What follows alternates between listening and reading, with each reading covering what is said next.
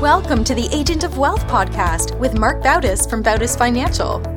In this podcast, Mark helps guide you towards financial freedom, ensure you never run out of money, and create a balance in life that prioritizes what is most important to you. Join us for this journey as Mark draws from years of expertise and guest experts to solve the multiple wealth building challenges involved in your financial life.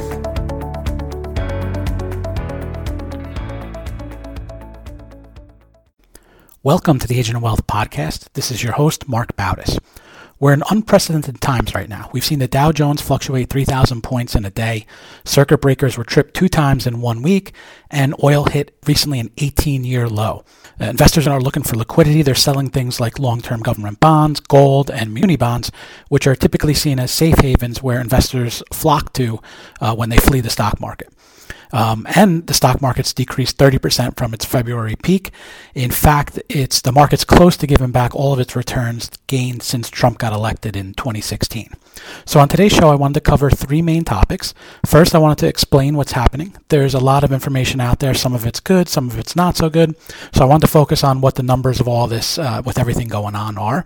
Um, it does. This does end mark the end of the bull market, at least for now.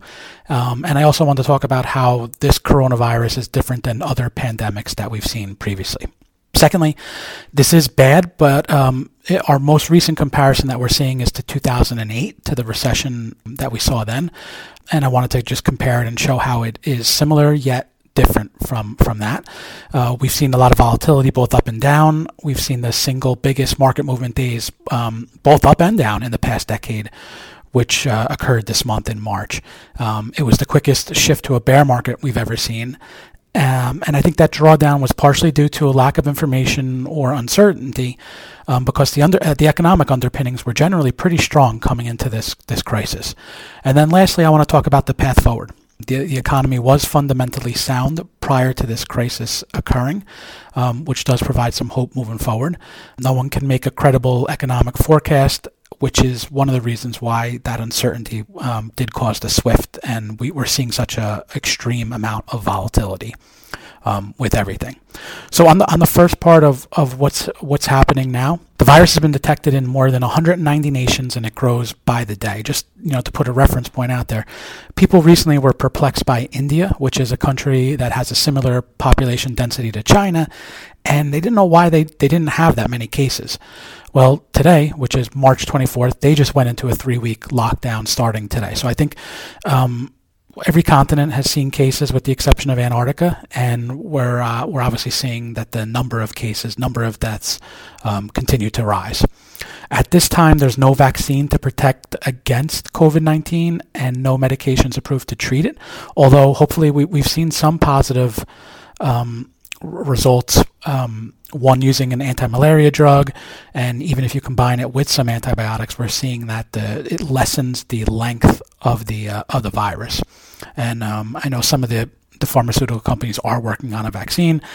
Um, I know these things take time, so it's not that uh, we'll have a vaccine tomorrow, but um, you know that's one of the ways of, of preventing or minimizing the impact of this going going forward the best source of current information on the spread is, uh, or what I found is, is through John Hopkins.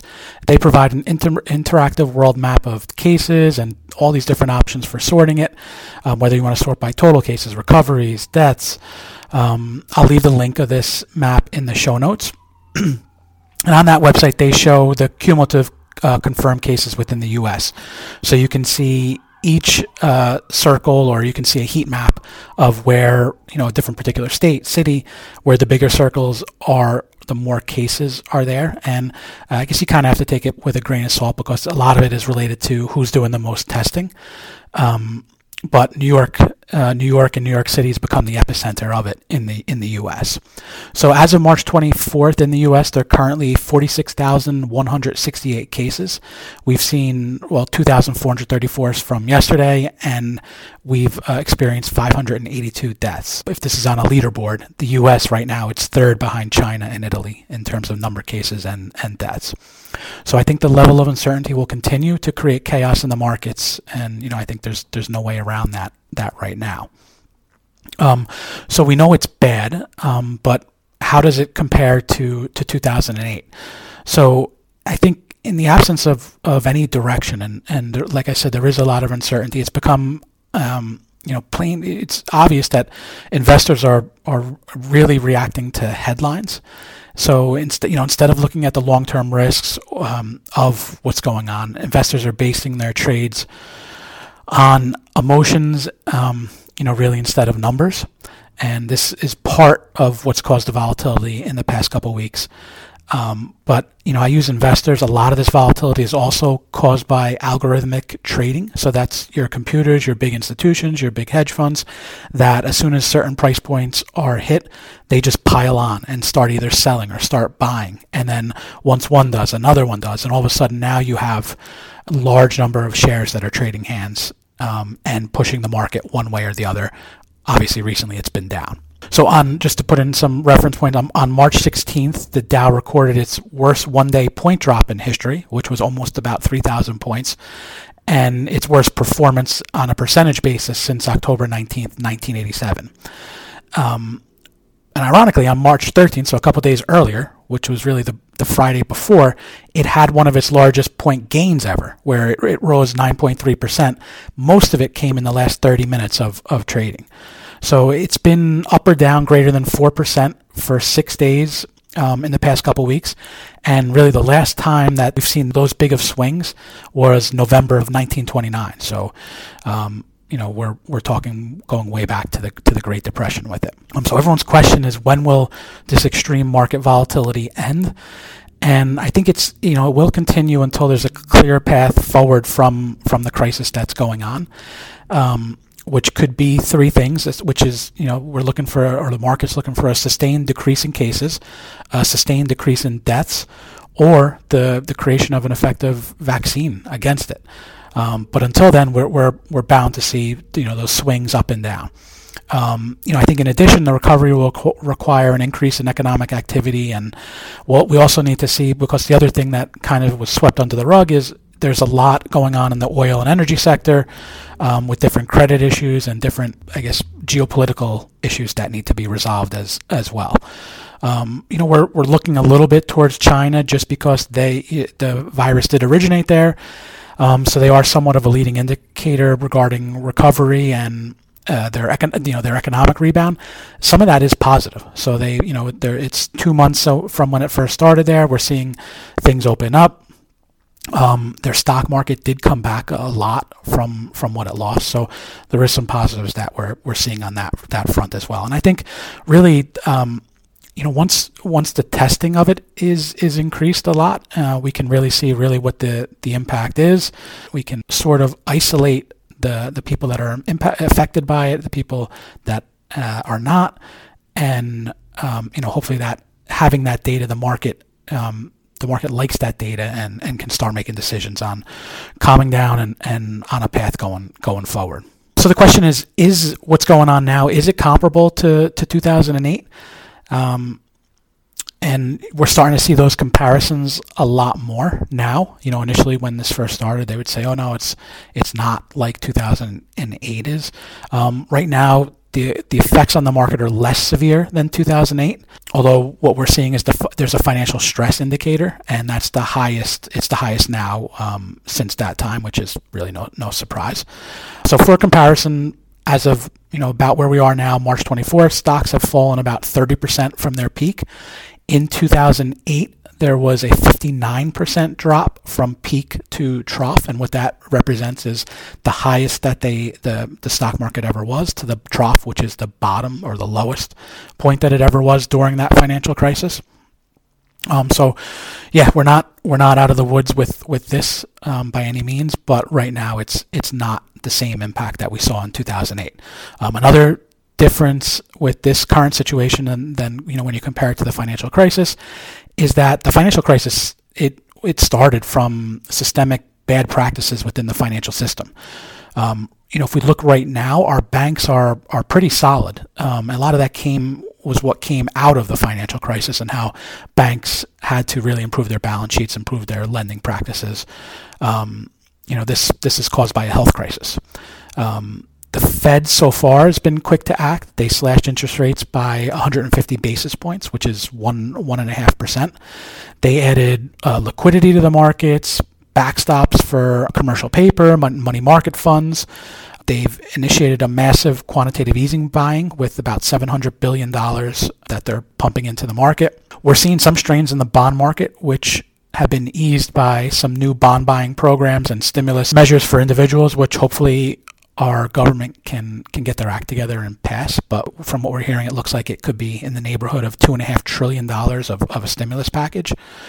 Um, the Fed's also providing billions of dollars in liquidity to the central banks, um, which then flows down to the to the regular banks, and and they pump money or get money into the economy. So that's all good good things on the economic front. If we look at comparing, you know, if we stick on the bond or fixed income to- topic, if we look at um, triple B bonds versus triple A bonds, the average spread historically is about 150 basis points, so that same 1.5%, and AAA being the, the most highly rated, whereas triple B being less rated. Right now, we're at 154 basis points, which is another indicator that we're actually already in a recession. And you know, the fact of us going into recession, it's it's probably not. Uh, it's it's obvious that that's going to happen when you shut the, you know you basically shut down the the economy the country. Um, a recession is definitely something that's going to happen. Um, another big issue is there's uh, 1.2 trillion in high yield debt, and high yield debt are it's typically companies or municipalities that are in um, less solid footing than than AAA companies, so they're more risk when you know we do see a, a, market or economic downturn like we're seeing now. They're more at risk of going bankrupt and not being able to pay um, their creditors back. So that's obviously something to, to that we are keeping track on as well you know, when you shut down the economy, it's a big impact to basically virtually almost all businesses. Hospitality was the one that was hit the hardest and initially hit the, the quickest. Um, people started canceling reservations, cities shut down restaurants, bars, public events. I think according to the Wall Street Journal, some restaurant traffic is is down um, as much as 80 to 90 percent. So some are still doing deliveries, takeouts, but um, yeah, it's it's an enormous impact to it. Uh, larger some larger businesses they're able to offer paid leave or rely on some of their profit margins, cash, you know, reserves that they have. Smaller businesses, a lot of them do not have this capability because there's thinner margins, smaller cash reserves. So I think we're starting to see some of the relief packages or relief options come out from there. One of them is the um, the SBA or the Small Business Association. They're offering loans for anyone with uh, impact from the coronavirus. Um, the loans are at three three and a half percent.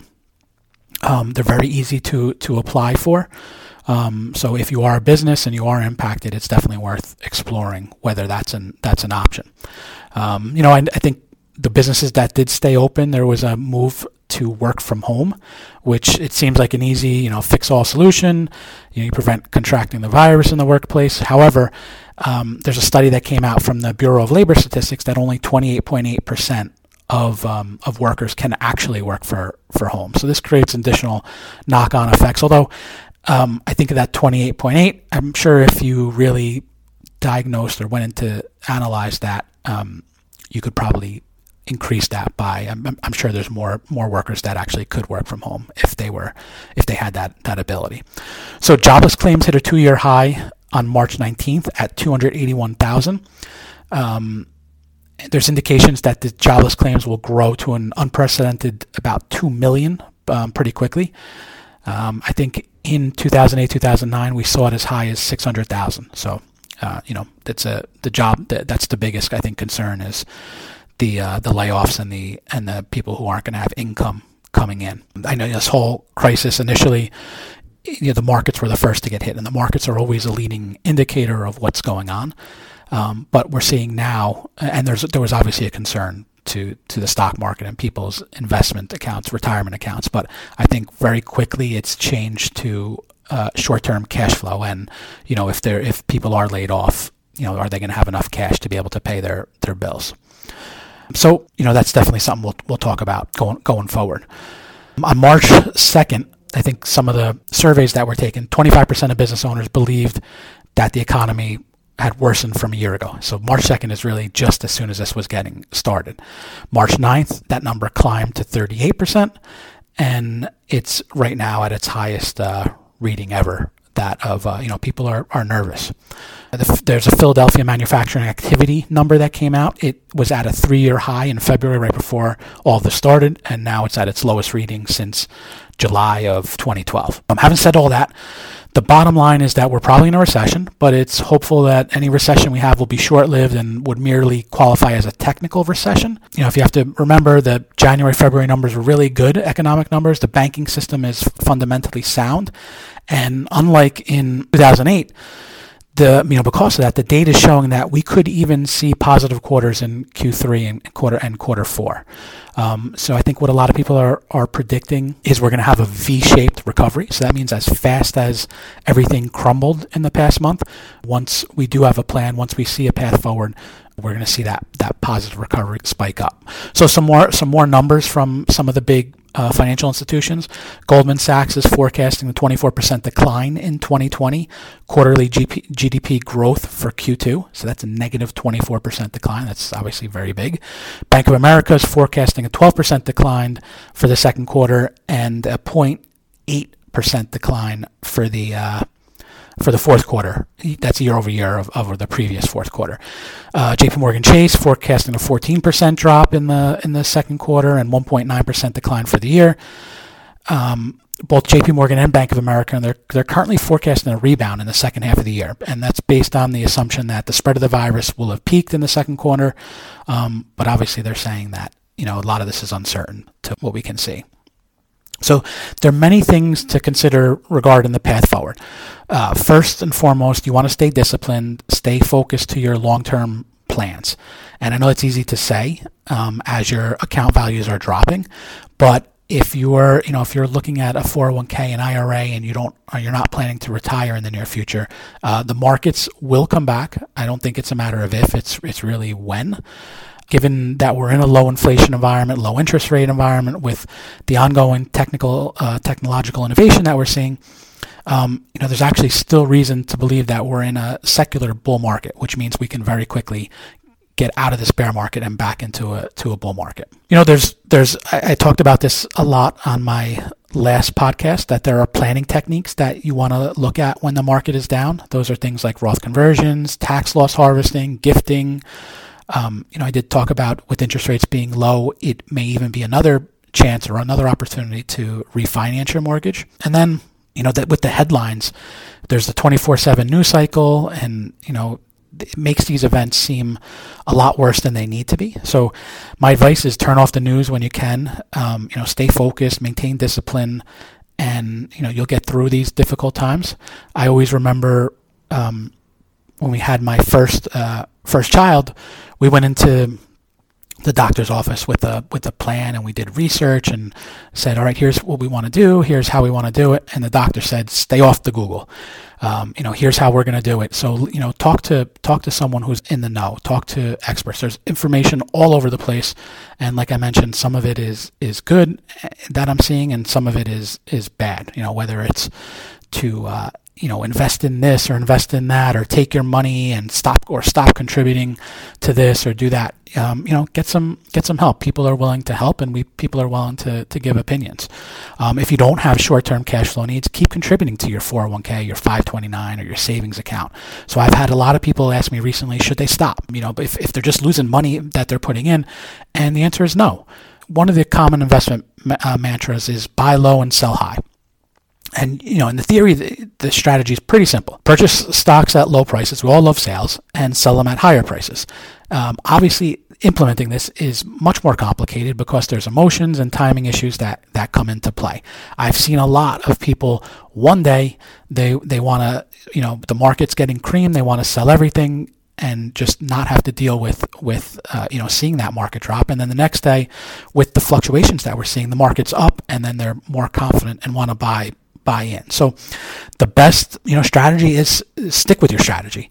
Um, you know, by attempting to time the markets, which people are still trying to do now and, and sell and go to the sideline, you're looking at, you know, you potentially, if you were invested in, in the S&P, you're looking at selling at a 30% loss from, from the highest uh, point that it was.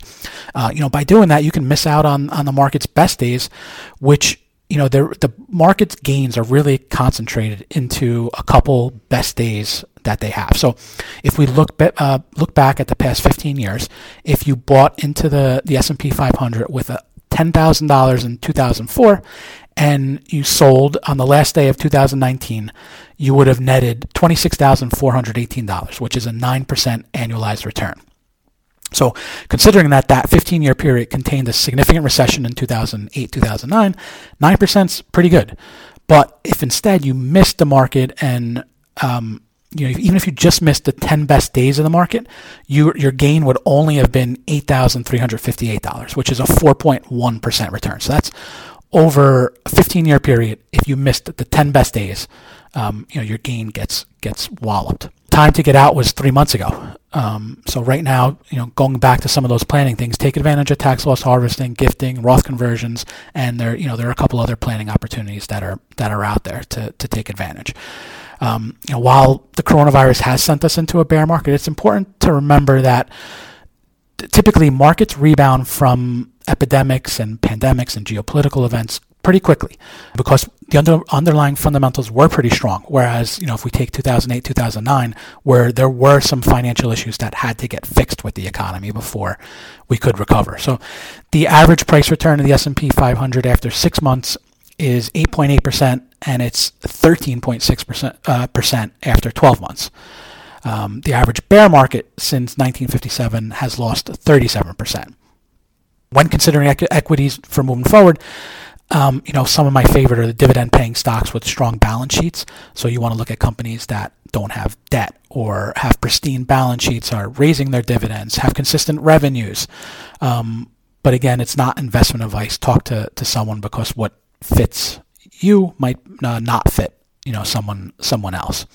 It's it's really early to determine the magnitude or duration of this, this recession. So, you know that's another question I get is how long will it will it last?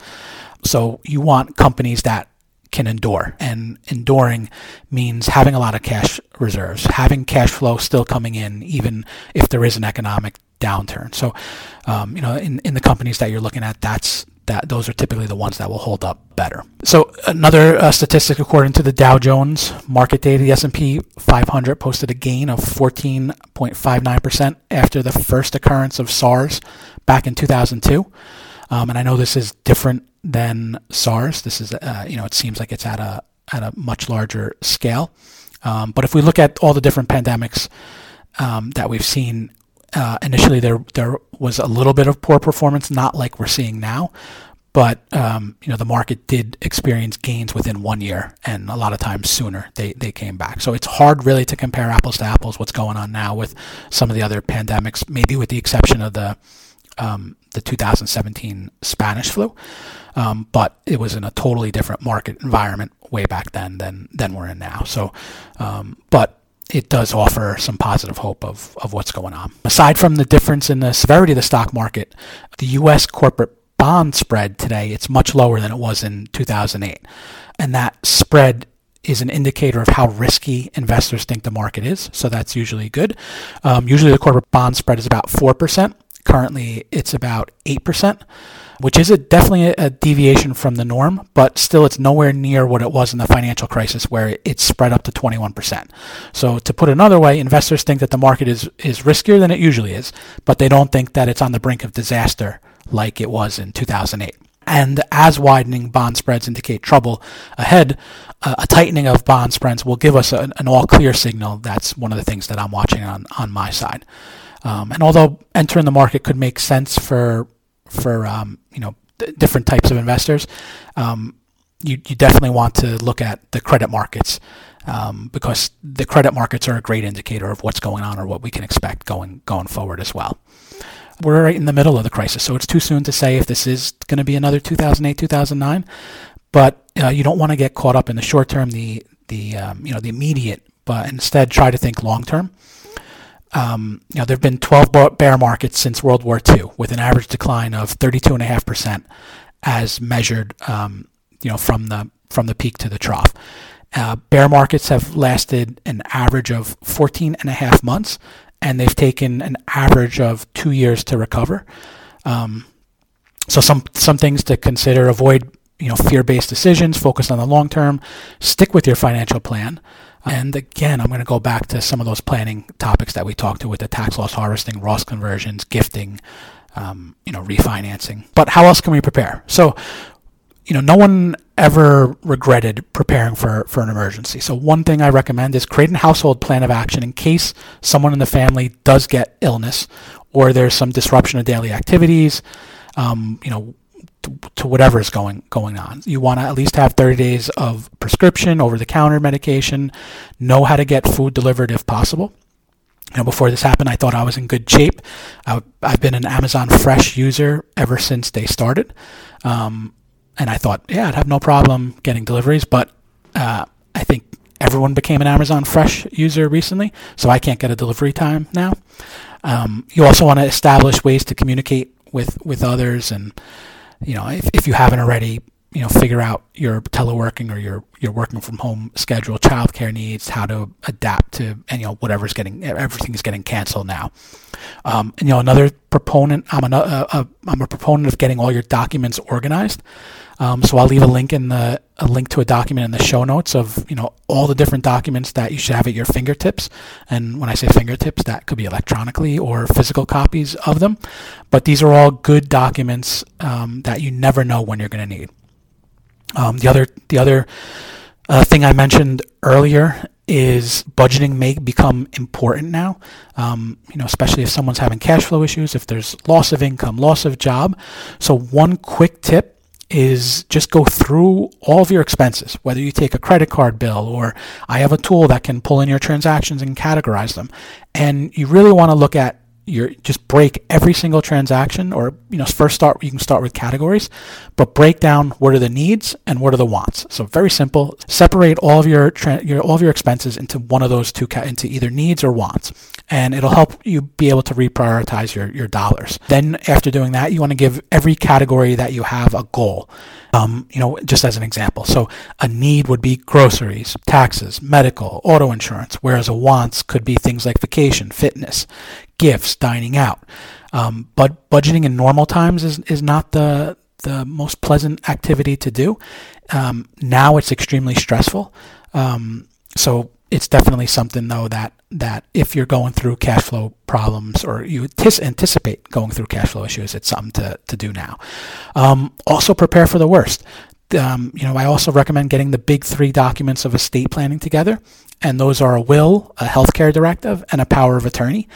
Um, you know, unfortunately, the things can can be bad and things can get bad, and having those three documents can can help. Um, you know, in different situations, depending upon what's what's going on as horrific and as challenging as this all is, we will get through it. If there's any way I can help, I'm always available to talk. And my contact info is on my website, bautisfinancial.com.